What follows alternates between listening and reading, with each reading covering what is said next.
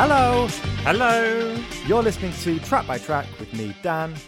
and me, Will. This is the podcast where we take a great pop music album and break it down track by track by track. And this is the things that dreams are made of because on the turntable this week, we've got Dare by the Human League.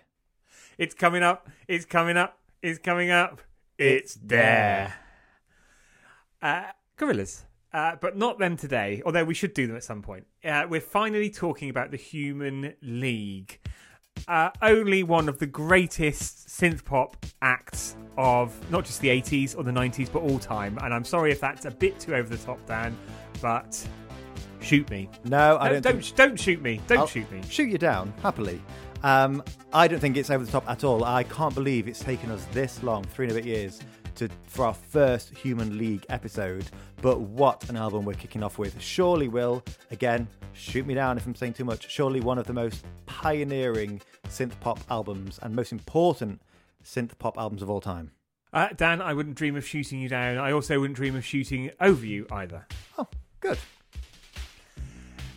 But it is it's such a significant record and such a significant significant group and they fit right alongside uh, the track by track alumni of the likes of Pet Shop Boys, Depeche Mode, Duran Duran, uh, Frankie Goes to Hollywood. And not only sitting beside them, but also have been such a major influence on all of those bands and so many more. So sitting on top of them as well as alongside them. Yes. Or below them, actually. Don't know who's on top Yeah. of who. Now, Dan, we are we're kind of getting in uh, an early-ish, but not early full stop point in Human League's back catalogue because this is the, we're going to be talking about the third album today, aren't we? Yes. So, yes, there is the third album from the Human League, which followed Reproduction in 1979 and Travelogue in 1980. Dare was released in 1981. Will, the reason we're talking about it this week is because it I'm listening. Are you- Are you? Yes. You wouldn't dare to ask me again, I know. Uh, it turns 40 this week, which is why we're talking about it. But as you said, uh, one of their first albums, one of their earliest albums, but also a very different lineup to the previous two, which featured uh, Martyn Ware and Ian Craig Marsh, who um, famously there was a, a fallout with them and Philip Oakey. The three of them formed Human League. Uh, they went off to form Heaven 17, another band we haven't talked about yet, and we definitely will be talking about at some point on Track by Track. And so, just to kind of delve a bit into the personnel on this band, Will, if I may, Uh, please do, Dan, because I know you're all over this like a like a uh, dose of salts, whatever that means. What does that actually mean? I've never heard of that one. Is that a real thing? Yeah. So, after the other two had left, Human League were just Philip Oakey and Philip Adrian Wright. Now, Philip's role in the band, um, that's not very clear. Philip Wright's uh, role in the band was more the visuals. So they were left with a singer uh, and someone looking after the visuals, but not really any uh, any significant musicians. And not not to play down Philip Oakey's role in the band, but it was really uh, Martyn and Ian that did a lot of the uh, synths and the songwriting on the previous records. So Philip Oakey, who's looking for some girls to join the band, he wanted uh, a different sound. He wanted uh, some different vocals in the band. So on a night out in Crazy Daisy nightclub in Sheffield, which of course is where the band are from, he saw Susan Ann Sulley and Joanne Catherall uh, who were dancing, and he said they just stood out. The way they moved, the way they looked, their makeup, what they were wearing, they stood out. And there and then he asked them to join the band. They weren't dancers, they weren't singers. Uh, they had tickets to see Human League a few weeks later in Doncaster, my neck Well, they were at least fans then. Thank goodness they were fans. Uh, so they joined the Human League. Um, but also, they did need more uh, musicians and songwriters and things like that. So, alongside them on this lineup of the band, you also have Ian Burden, who had previously toured with them uh, on keyboards. You also have Jo Callis uh, of the rock band the Rezillos, who learned to play synths for this. And then on production, you've got Martin Rushent, who had uh, worked with the Stranglers and Buzzcocks as well, and brought a lot to the sound of this album. So a whole new lineup, really, and a whole new sound for the band. And the rest, of course, is history. Not that that's the end of the episode. Uh, and uh, we're out of time. Uh, nearly are actually after that lengthy description there, Dan. It felt very important to, to lay out the story. I mean, and my biggest question from your little uh, spiel there is, you know, the nightclub, the Crazy Daisy. Yeah. Is it part of a chain? Oh. So yes, thank you, Dan. Uh, that Human League were formed in 1977. This third album is from 1981, and a lot has changed along the way. And as you alluded to, uh, this is a, uh, a voyage on into a new sound for them, one which you could call new pop or post punk. Oh. Or new post punk pop. Yes, something like that. Uh, but I guess a movement of moving away from rockier sounding music to something more uh, poppy, electronic, more commercial, and this is definitely the sound of this third album. And of course, that would be a sign of things to come as well, wouldn't it? They would stick with this poppier sound. Uh, I think you can still hear the influences from their earlier stuff, but they did become household names. They had number ones. Uh, they're still going now, of course, uh, and there's been some great music in between. There hasn't been an album since Credo, which came out 10 years ago, which I have to say I absolutely loved. And I, I hope we do get another Human League album one day. I really hope so. I think it still feels like they're not done yet. No, there's lots of touring. Um, they're touring this album for the 40th anniversary. But yeah, I, I want new music from them because they've written some of just of the best pop songs and synth pop songs of all time. And I first got into the Human League uh, as a teenager when they came back with Tell Me When. Yeah, that did feel like a bit of a. They never went away, did they? But it did feel like a kind of return to, return to the charts. But it was huge, pop hit. huge hit, huge hit. And actually, One Man in My Heart was phenomenal as well. Love that. What about Lovely. Human? Are we human? Are we done? Yeah, I like that one as well. Not them. So we're talking about Dare today, which is the third studio album. Dan, why are we talking about this album today?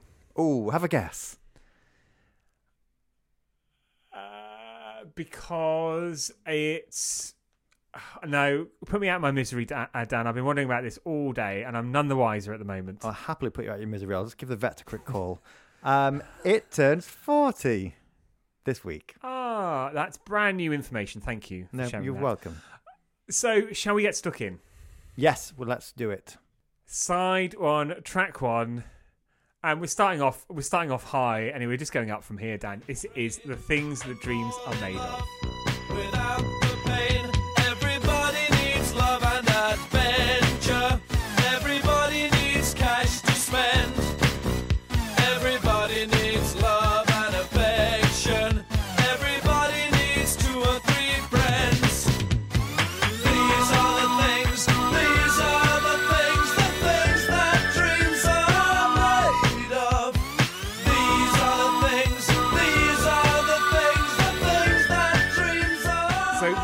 That dreams are made of.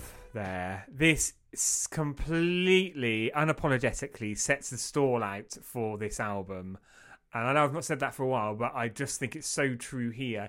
This totally catchy, accessible synth pop, uh, which doesn't overegg the poppiness, which still is ex- so electronic and so of the moment back then, but at the same time, just absolutely phenomenal. Those synths get me right in the stomach. Yeah, completely agree. And as well, I like how it slowly builds as well. You've you've got a real sparseness to the verses with the synths, uh, and then they almost you can almost hear them winding up and whirling up to build to that chorus. Um, yeah, it's just a phenomenal song, a great opening track. I kind of like as well that Joanne and Susan they're not too prominent in this one. It's almost like they're easing the listeners in because apparently there was some animosity from some of the fans of the earlier work. They didn't like these, this new sound of the band. They didn't like the girl singers in the band. Um, I mean, really, you know, two fingers to them because they were wrong. But also, it's kind of it's not shoving it in the faces. It's saying, you know, they're here, but we're gonna we're gonna slowly slowly introduce you to them. I love the fact you can just hear every single sinew uh, and production uh, flourish in this track. Everything is out there, and you, I just, I get, I get lost when I listen to this track. It's just gorgeous. It's absolutely gorgeous. It really is. And of course, lyrically, Lyrically, uh, this one is fantastic. It talks about taking joy in in the simple things in life, but also being ambitious as well, which uh, some people think is kind of the the band taking joy in their success so far, but also having ambition to do more with this album. Uh, the line that I absolutely love, that I think is one of the most iconic lines in the song, is New York, ice cream, TV, travel, good times, Norman Wisdom, Johnny Joey, DD, good times. Great list. it's almost as good a list as like of the like that Madonna would do, Oh yeah. or the Pet Shop, or the Pet Shop Boys would do. Yep. Or I do enjoy lists in songs. Have we talked about that before? I'm sure we have. I think we might have done. I love a list. And I'll tell you who likes a list and who's a big Who? fan of Human League and was massively influenced by them. Nick Rhodes of Duran Duran. Ah, yes. Uh, he likes lists, uh, new wave music, and uh, home improvements. Nick Knowles, are you thinking of? Yes. sorry. now, this is interesting, and we are going to loop back to this at the towards the end of the episode with some further listening. But this was released as a single many years after the band uh, released this album, uh, and not directly by uh, Human League themselves. Uh, but more about that later. Oh, was that Irish? I'm not sure. Of course, it was also released in a f- different form as a single by Richard X, who another uh, someone who we're huge fans of, and someone who's massively influenced by the Human League. He used the instrumentalization of this one uh, and mixed it up with the SOS bands, the finest, to create Finest Dreams with Kelis from his uh, X Factor Volume 1 album. And of course, not the only Human League track on there because Being Boiled formed the basis of Being Nobody with Liberty X. Richard, for God's sake, when are you coming on track by track? If ever there was a, a collaboration that should be happening, it's the three of us coming together. I would, I was going to say I'd pay to see that, but I'll be there. Mm. I'd still pay for it to happen. Please, please. We haven't re recorded any of our older episodes yet, but I think we would happily have a re a re rub on uh, the Richard X um, episode. if Definitely. Ri- Richard expressed an interest in joining us. And this one was written by the Phillips, Philip Oakey, and Philip Adrian Wright. Philip Schofield and Philip May, Teresa's husband. Love to see what they came up with. Track number two now, and this is not a cover of the M People hit. Hmm. Or the Madonna song. Open Your Heart. Concealing, try revealing,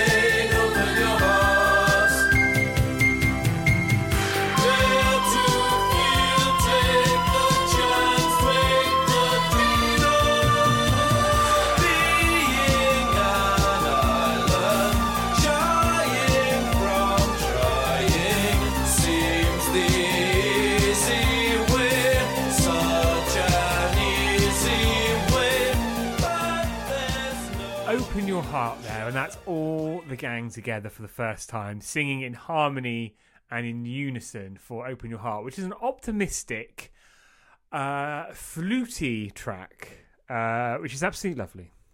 Yeah, it is a soaring chorus on that one. But I like that there's a bit of an odd structure to it as well. The way it just comes in with those opening lines from Phil, he is kind of projecting those, and it feels like you're already in the story. It feels like you're well into it. Almost feels like that's the middle eight right there, but it's right at the start of the song. Um, but of course, it doesn't go downhill from there because it's just a fantastic structure throughout. There's little breaks, like you said, a little bit fluty. Um, and again, yeah, you've got Susan and Joanne there, more prominent than they have been uh, than in any of the previous singles that came from the album.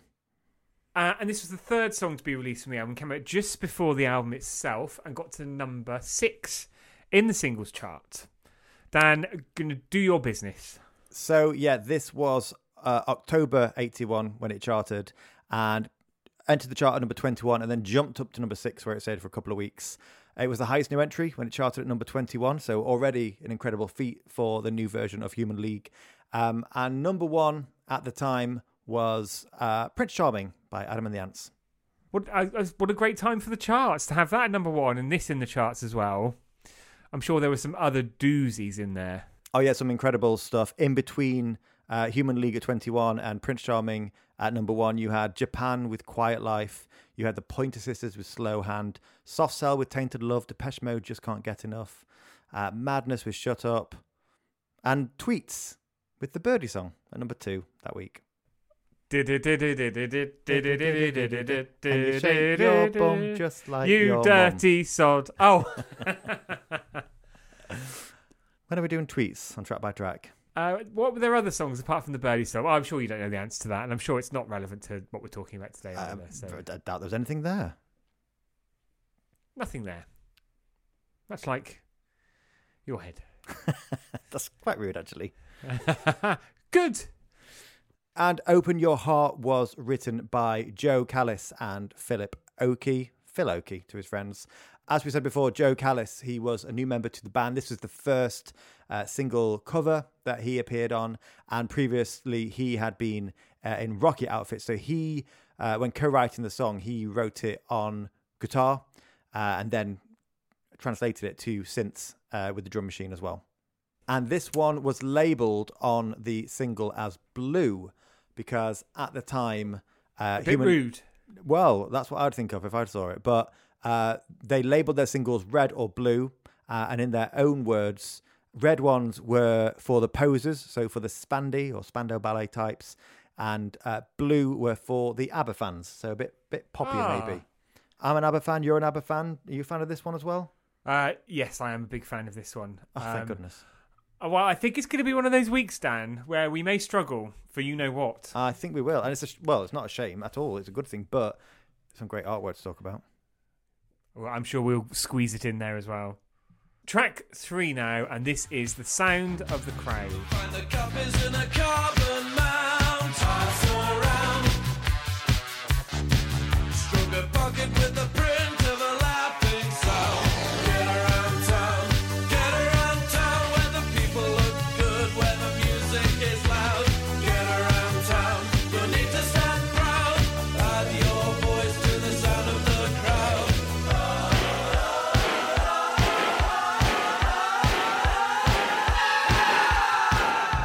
So that was the sound of the crowd there, and I would reckon that that would be more of a red release if it was released as a single. You, it was, and you're absolutely right. Well, it was a red. Oh, right! Hurrah! And actually, I've meant to say before, when they did a tour a few years ago, uh, they did a red tour. So they just played all the red songs. Or the songs that they would deem to be red songs, I should say. I do like that idea of making it really easy for, for music fans. Because obviously their fans would love everything. But for music fans who would maybe be a bit more casual, maybe we should do it with track by track episodes. Oh, red and. Uh, blue for the ones that have the really filthy jokes left in, and red, which are much more about the music. Oh, they'd all be blue. Yeah. I'll be blue, actually. Bit of blue for dads. Yeah. Or, or mums, or mums, actually, because there are some absolutely filthy mothers. Yours. You beat me to it there. So this one, I mean, I could say this with every song on this album. I love this one, but I think the immediacy of this from those Mm. opening synths and that kind of programmed beat and the bass definitely feels more robotic, maybe a little bit more in common uh, with the earlier sound. And that would make sense as well because this was the first uh, release, wasn't it, of this lineup or something very similar to this lineup of the band. Yes, Dan, you're quite right. This got to number 12 at its peak in the charts. but quite a chart journey. It entered at number 53 in uh, in April 81. Number one that week, Will, was Bucks Fizz with Making Your Mind Up. Oh, lovely. Uh, just feel like ripping my ripping my shorts off. But do you mind if you don't? um, and only a couple of new entries ahead of them that week. Thin Lizzy with the Killers Live EP, Sheena Easton with When He Shines, and Shakin' Stevens with You Drive Me Crazy. Oh, is that did Britney cover that?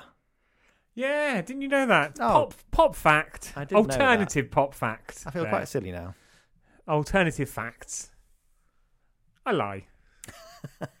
And you're right, Dan. I love the I love the kind of it's got quite a progressive marching pace to it as well.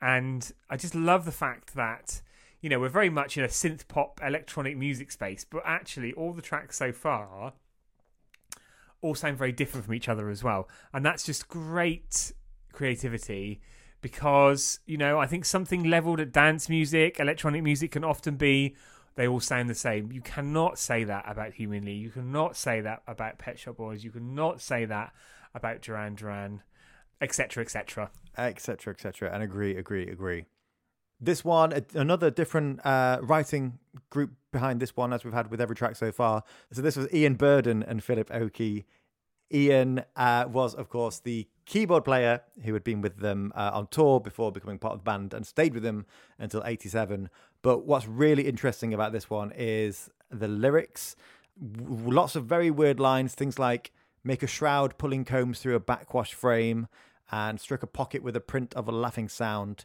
And Ian said about this that he had just put in these random streams of consciousness um, to fill the space for the, for Phil Oakey to then uh, go and write the song around, and he kept it in. And Will, we mentioned Gorillaz earlier in the episode. They actually sampled this song on their track Ghost Train. Do you remember Ghost Train on Saturday mornings? No, before my time, probably. Oh, you weren't allowed to watch ITV, were you? No, Mum thought they had an agenda. Uh, okay, track four now. This is Darkness. I believe in a thing called love. Darkness,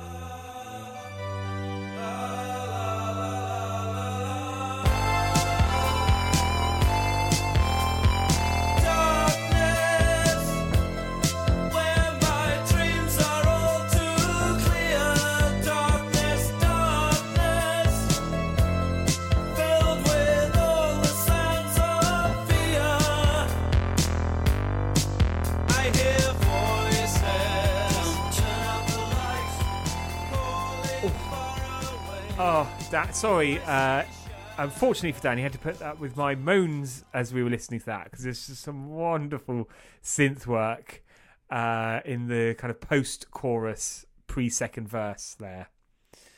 Lovely synth, lovely, just Lovely.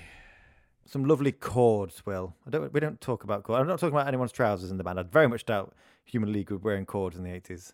No, but I know what you mean, and the chord progression in that Mm. is just lovely because it does start off a lot slower, a lot more low played, and quite dark actually, and grimy, a bit gritty. But then the synth comes in, puts a lovely melancholy uh, twist on it. Uh, really nice, Dan. I mean, I just we're going to be blowing smoke up of all of Human League uh, this episode, but again, a really lovely one. It is, and of course, this is. I was going to say it's the first non-single we've come to, but of course, um, the things that dreams are made of not originally a single, but it definitely, it for me, feels like an album track in the best possible way. Feels a little bit more experimental than some of those first ones. Feels more dramatic, more brooding, as you said. The bit I particularly like is there's a, a bit of a breakdown in the middle, and then Phil sings, "Don't turn out the light, or I'll go over the edge." It kind of feels like lyrically Lyrically, this is someone struggling with their inner demons. Uh, they don't want to be put in the dark or left in the dark. And I feel like for 40 years ago, for a man to be singing that wasn't as common or wasn't as easy for them to, to talk about. It's, I feel like kind of really getting into the song today, really look, looking at the lyrics, it does feel quite uh, progressive. that's. uh, Do you know what? It's a great insight, Dan, and quite a bit more deeper than we often care to go on track by track. So Mm. well done. Thanks. But I know I can I can see exactly what what you mean. Um, also, um, isn't this point on and recording kind of midway through the album where you often have a breakdown as well? Yeah, try and keep it off uh, off air though. It's gonna be things flying around all over the room. Well, more of a hissy fit than a breakdown, isn't it? Well, if you were a child, you would be stamping your feet up and down a uh, and calling and calling for your daddy. I still Hello, do that Daddy. sometimes. and this one, Will, was written by Jo Callis on the synths and also Philip Wright. So this is the only track so far, and I think actually the only original song on the album where Phil is not involved. Phil Oakey, sorry, is not involved in the writing. But I don't think there's a, a, a massive difference in the song. If you know, like we said before, it's a bit of a darker song. It's obviously called Darkness as well, but it's it fits the album still perfectly. Mm, absolutely, and I think it's a lovely point to bring things down a little bit um, as we kind of hit the middle middle point of this album. In fact, I think one of the most interesting things about this one is I I can't really hear Joanne and oh well, I turned the this one. volume up. Oh, sorry, you just paused before before that. Are they there, Will? Are they in the background, or is maybe maybe just just fulfill this one? Uh, I think it's just just just for Phil. Which means when they do this the album live, and again, it's going to be great to hear songs like this that might not always get to be heard live. Uh, they might be able to have a little cup of tea. Uh, they they nip out the back for a fag behind the bins. Oh, I'd love. That. Imagine just walking past and there they are. Yeah, all right. Have you seen them live yet, Will? I haven't seen them live. No. Oh, well, hopefully we'll be there on the Dare 40 tour. I've been lucky to see them uh, a couple of times. And yeah, as you can imagine, it's such a phenomenal show with this in their arsenal and so much more. How could it not be? Yes. Arsenal. Track number five now, and this is "Do or Die."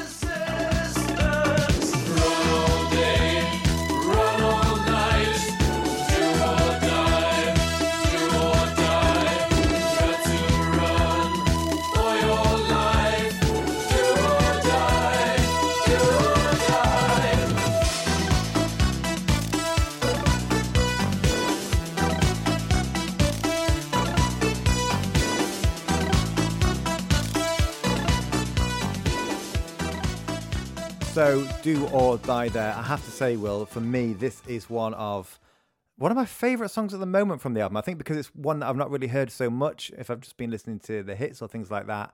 Uh, but also one of the, the tracks that sounds so different, so unexpected for the Human League. It must have really sounded like that for people who heard this album for the first time in 1981. So peppy, isn't it?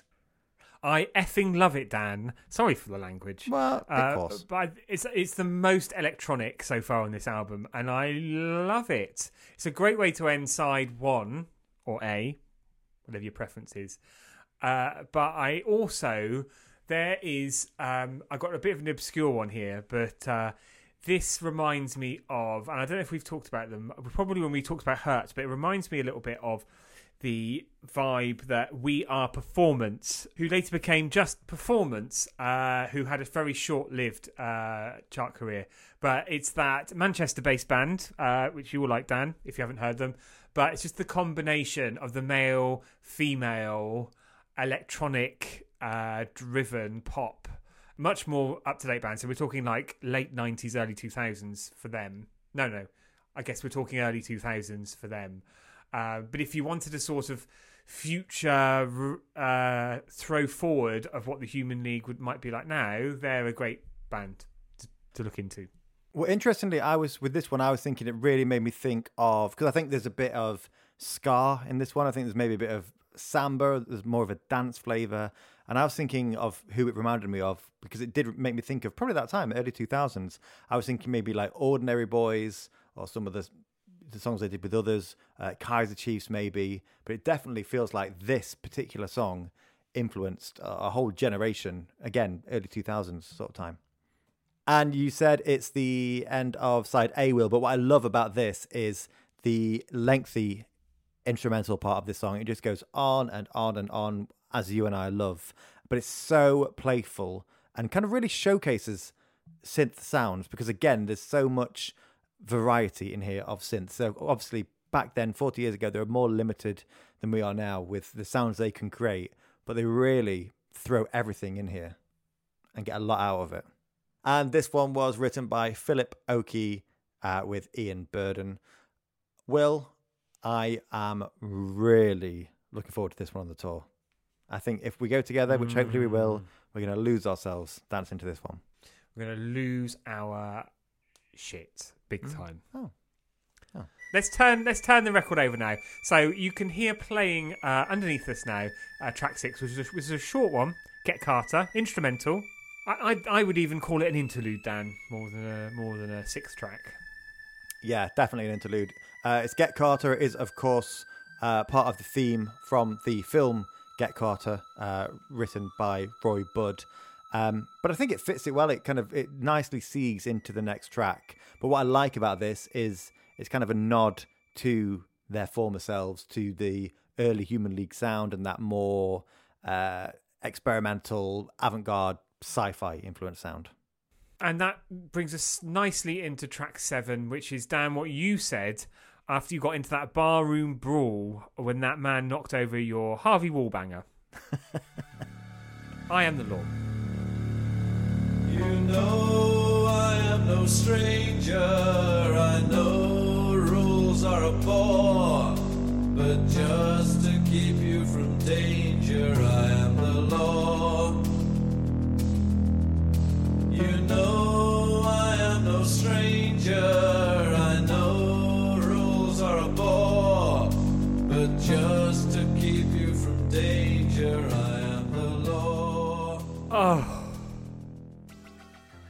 Just so bloody good, aren't they? this album isn't putting a foot wrong. And I was just staring at the screen whilst that was playing. Uh, I could have been in on some kind of like 80s sci fi movie uh, tip there with like a deserted spaceship floating through space uh, with just a couple of solitary uh, human beings wandering around on board. It's just, it's quite haunting, and some of the noises and sounds in there are so good. Oh, anyway, get the wet floor sign out think, already. Yeah, get that mop and bucket. But I completely agree. It's very. It's, this is quite different again to the other things on here because it is so uh, stripped back but synth heavy, so narrative as well. Uh, Phil Oakey on this one, who wrote this with uh, Philip Wright, obviously taking on the persona of a policeman or someone in authority. Uh, but may so yeah, maybe it's a, a police officer from the future wandering around a deserted prison colony spaceship Oh, as wow. it floats uh, without engines because the engines have been blown off, uh, floats through space through the infinite void of nothing. Well done. That's lovely. And that's one Speaking of your dreams, isn't it, Dan? To get blown off in space. Yeah, How would the gravity work? I I've don't done know. the I've done the Mile High Club. Now I want to do the uh, Light Year High Club. Sorry, Dan. What were you going to say? I was just going to mention. Have you been watching Foundation on Apple TV Plus? No, not yet. Any good? Fantastic, I have to say. Really getting stuck into that. Have you watched The White Lotus yet? No, stop banging on about it. Say, just watch it already. Track eight now, and this is seconds. What you often have more of. How long you last?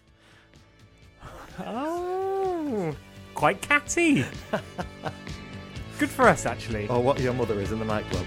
It took seconds of your time to take his life. Seconds of your time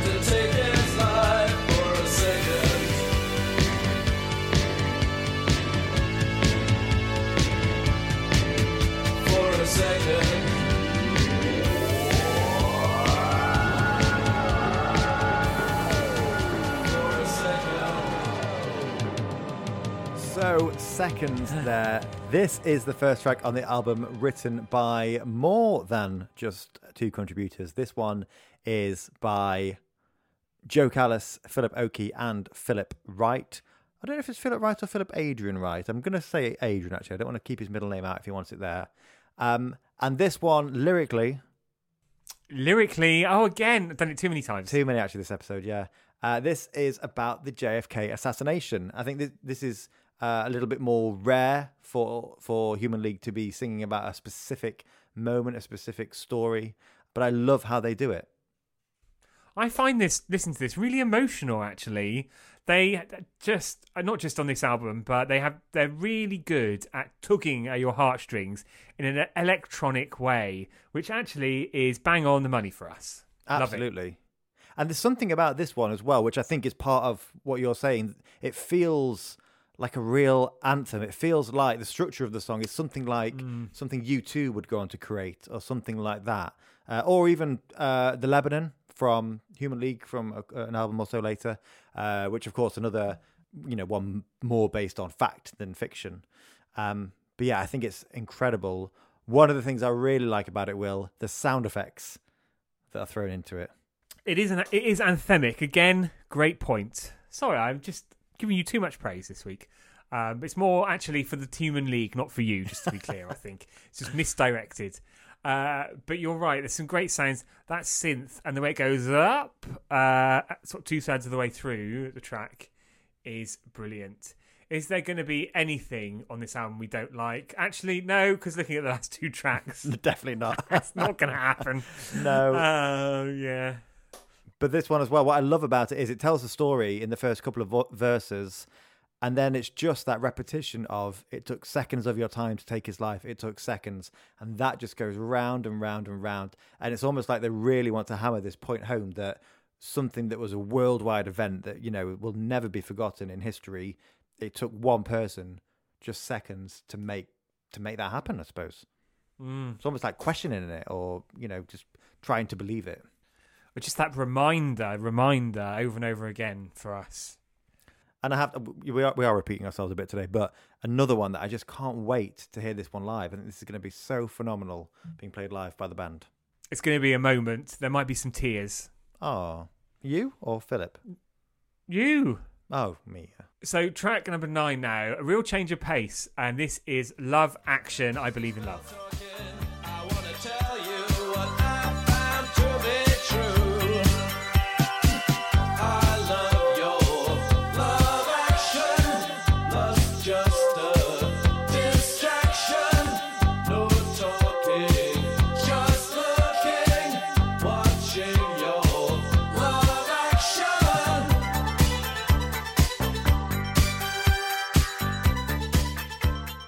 Love Action there, I believe in love. An iconic sound of the 80s. I think you'll agree, Dan. And probably most of you listening, if you're big fans of synth pop from the 80s and beyond.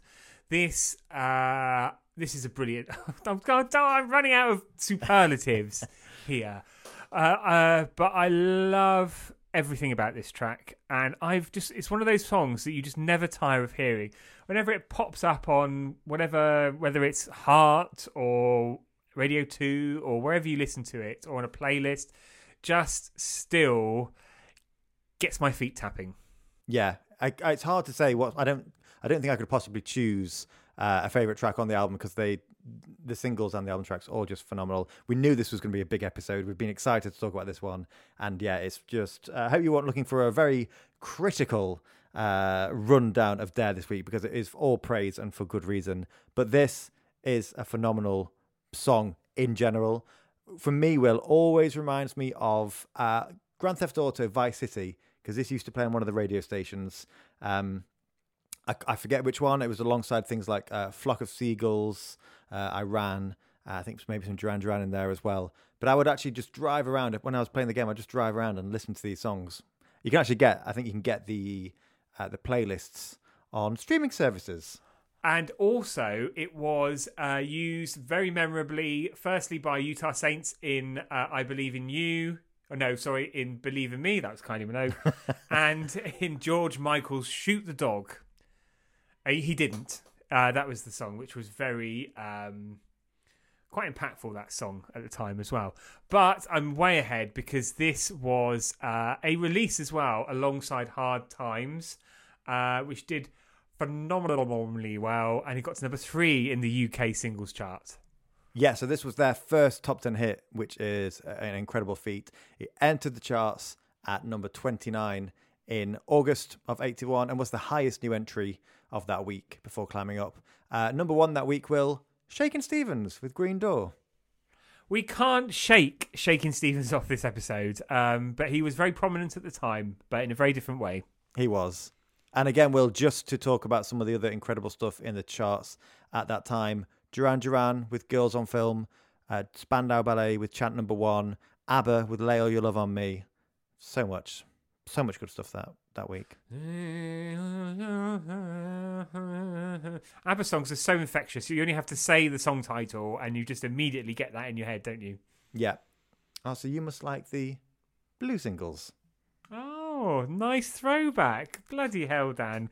We This should was a- quickly record some more episodes after this one just to get you at your best. Well, this was uh, a red one, actually, Will. So something's gone wrong there. Ah, contradictions. And a fragrance by track by track. Oh, what a great idea. put a pin in that.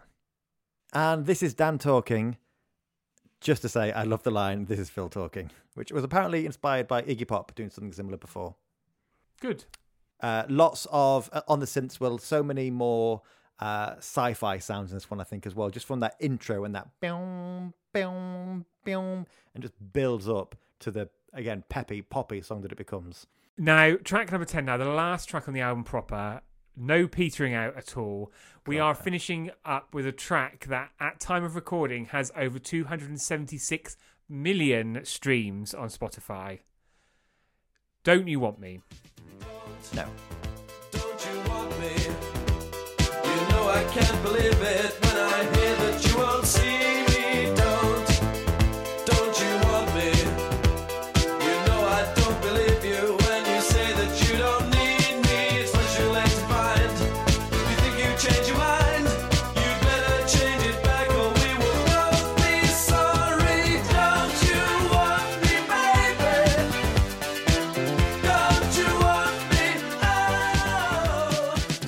Don't You Want Me There, obviously, probably Human League's most known song, but also one of the most known songs of the 80s, one of the most known synth pop songs ever, one of the most known pop songs ever, Will? Well, I think so, Dan. And, and actually, to back up that, this was the best selling single of 1981 in the UK. It's the 23rd most successful uh, single in UK chart history. Uh, and it was not only number one in the UK, but it was number one in the US as well. So, how's about that? How do you like them onions? I mean, that's Apples. just huge, isn't it? It's Yeah. phenomenal and for good reason. This is just uh it's an 80s anthem. It's got some of the best, most memorable lyrics in it as well. Uh and it's quite autobiographical of your own life, Dan. Someone not wanting me. No, when you were working as a waiter in that cocktail bar Oh, yeah. when we first met. Yeah, oh, it's the story of track by track, isn't it, really? What was the name of that cocktail bar called? Hooters. Thrush. Oh. Thrush. No, it, it was called Rush. Someone had painted a TH before it. It's bloody kids. And actually, one of the cocktails I drank on that note, night did uh, give me some of the symptoms of thrush. Oh, we didn't clean the Such glasses as- properly. Such as how cheap you, I think you used Glen's vodka there. Oh no! Well, no, we, we didn't. We didn't have that much money. Just normally uh, Sainsbury's basics And used to fill up, top up the pints with the drip trays. With the slops. Well, that's what you got afterwards, Slop. anyway. Oh. Uh, this is Christmas number one as well in 1981. So not only a huge song, also a Christmas song. Yeah. So this one entered the charts um, in the first week of December '81 at number nine. Climbed up to become Christmas number one. Uh, just yeah, quite clear. It's quite clear. It's quite off, obvious why it is their biggest hit. But did you know, Will, that the reason it is uh, the last song on the album is because Phil Oakey was not a fan of the song. He didn't particularly want it on the album, and he certainly didn't want it released as a single. Well, I bet his uh, platinum uh, credit card uh, and uh, black Nando's card speaks uh, volumes for that now. Absolutely. Because this was released as a single not that long after Open Your Heart, really, which was, again, huge hit. But the record company, uh, the album went to number one, and the record company wanted to kind of ride on that success. Again, it was the fourth single from the album as well, but still this huge smash hit. And not only was it a smash hit in the UK and the US, but also across all of Europe as well. Um, it in the UK, it sold specifically sold over one and a half million copies as well. So it really did strike a chord. Uh, also covered a number of times, most notably Alcazar and The Farm, and model turned pop star Mandy Smith as well. And this one was written by uh, Callis, Oakey, and Wright again. At this point, Will, I have to also mention an- another name we haven't said yet Dave Allen, who was the uh, did assistant programming and engineering on the album, working with the producer Martin Rushent or Rushent. Uh, it can't be undermined how much they put into this album with the band. They did. They brought a lot of those new synth sounds. Uh, they did a lot of the uh, work to create Dare and what it is and what we love today. Also, though, this song, you know, like you, like everyone listening to this, ep- this episode, I've heard this song God knows how many times. Every single disco I go to, every single 80s night on the radio, for good reason. But listening to it for this episode, I kind of really just listened to it and nothing else. And the synths in this are so clever and so strange, and they kind of stop and start and clash and layer. And you know, normally I think when you hear this song, you just know the lyrics and the chorus and you sing it out loud. But it's such a clever song. Um, I think it's a musical masterpiece, and we kind of forget about the musicality of this one. And I actually love the fact that it's the last track on the album because it just ends just with a real bang as this album befits. And if you haven't, if you're listening to this episode uh, to dip your toe into the Human League for the first time, I guarantee you, listen to this album from beginning to end. You will give yourself 40 minutes of pleasure, uh, guaranteed. And that's a track by track guarantee. And a word on the album and how it did and how it was received. And it gives me great pleasure to back up our praise for this album to say it was universally acclaimed and had five star rating from Q Magazine and the likes of Melody Maker, NME, Smash Hits, some of the huge players uh, at the time were queuing up to give it uh, to give it praise and using such superlatives as intoxicating, uh, as uh, memorable melodies, style, uh, uh, elegant, uh, just a masterpiece all over, really. And it kind of feels like we agree. We're aligned. I think, yeah, we're definitely aligned on that one. Yeah, Some weeks we do disagree with the critics and would happily do so. Definitely stuck up buggers. Mm. So, further listening, No. Album artwork. Oh, shoot. I love it when this happens. Not because I like to see you Oh, fail, but just because it just shows what an amazing album we've just spoken about. yes. Uh, honestly. So, yes. So, let's talk about the album artwork. Uh, just on it, of its own accord, uh, without even needing to, this is it's an iconic album cover. It is uh, Human League, Dare, two different but very good fonts. And then you've got a kind of window with Phil Oakey's face.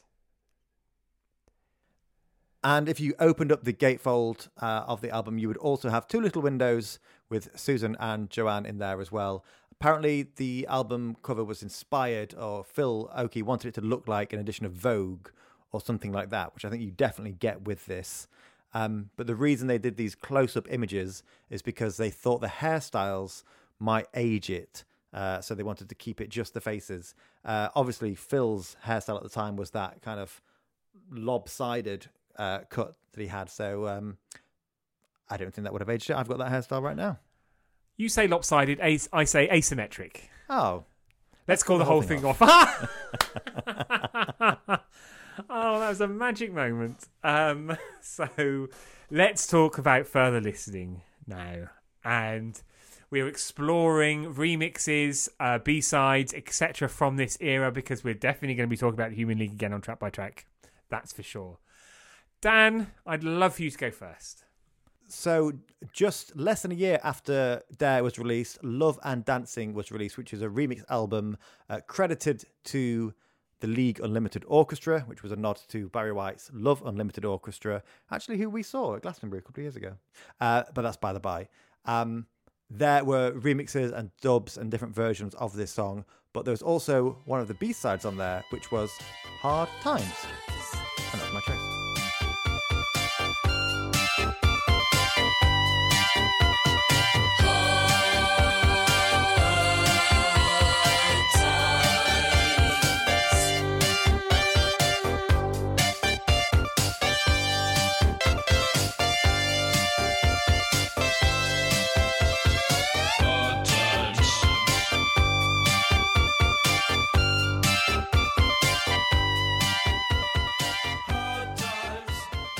So hard times there. Yeah, this was the B side to Love Action, I Believe in Love, and then opened up Love and Dancing. I just think this offers a little bit of more of a uh, vintage synth sound. It's also a little bit more stripped. You get to hear the bass a lot more in this one. Just a little bit more playful than what we've had from the kind of really strong, well structured Dare album. I like it. I love. Is it an accordion? I mean, electric keyboard. But for something that's talking about hard times, it's very jaunty. A jaunty hard time. And Will, what have you gone for? I have gone for. We mentioned it earlier, but the things that dreams are made of that was released in 2007 as a single, uh, not by the Human League themselves, but by the record label Hooch. Uh, there were a number of up to date remixes from the likes of Kissy Sellout and Tiga, but I am going with the Richard Stone remix. And you can take your pick from a radio edit, a dub, and a club mix. Uh, so here's a little bit of the things that dreams are made of Richard Stone's love without the pain. Everybody needs love and adventure. Everybody needs cash to spend. Everybody needs love and affection. Everybody needs two or three friends.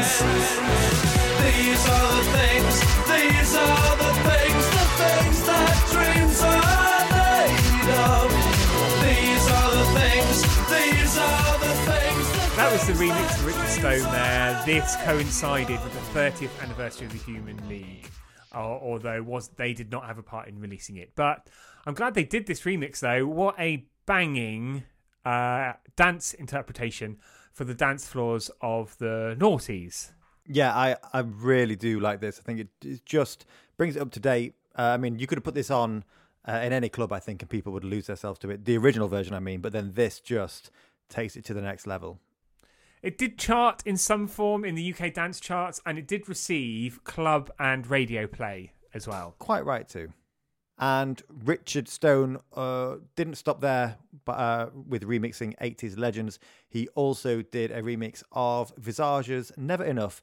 Visage, or Visage, uh, we haven't done them either yet on Track by Track. Will, I think we definitely, definitely need to.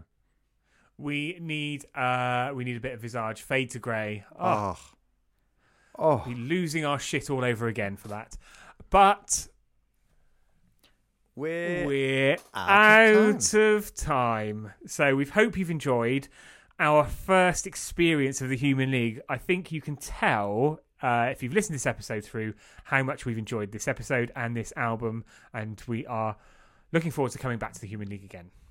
Yeah, definitely. So let us know which album of theirs you'd like us to do next. Would you like us to bring it almost up to date with Credo, or would you like us to go even further back to Travelogue and before? Do let us know on the socials at Track by Track UK. And if you have a moment, do give us a rating and a review, please, over on Apple Podcasts. And don't forget, if you want even more from Track by Track, you can join us on Patreon, where you can get weekly episodes, exclusive series, the option to vote for episodes, early access to new album episodes with the artists themselves, and so much more. So we look forward to seeing you over on Patreon. Thank you for everyone who's already joined us for supporting the podcast and enabling us to do even more with Track by Track over there. So until next time, I've been the law. and I've been the things that dreams are made of. Goodbye. Goodbye.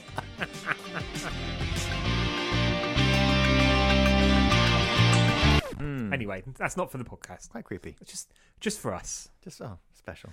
Just just between us. Okay, I don't really like secrets. Secrets. secrets. Okay, not for me.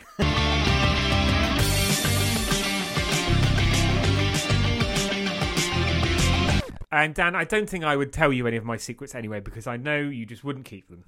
No, not at all. I'd set up a, some sort of alt Twitter account, another alt Twitter account actually, uh, to share them. How many have you got now? A couple, two or three.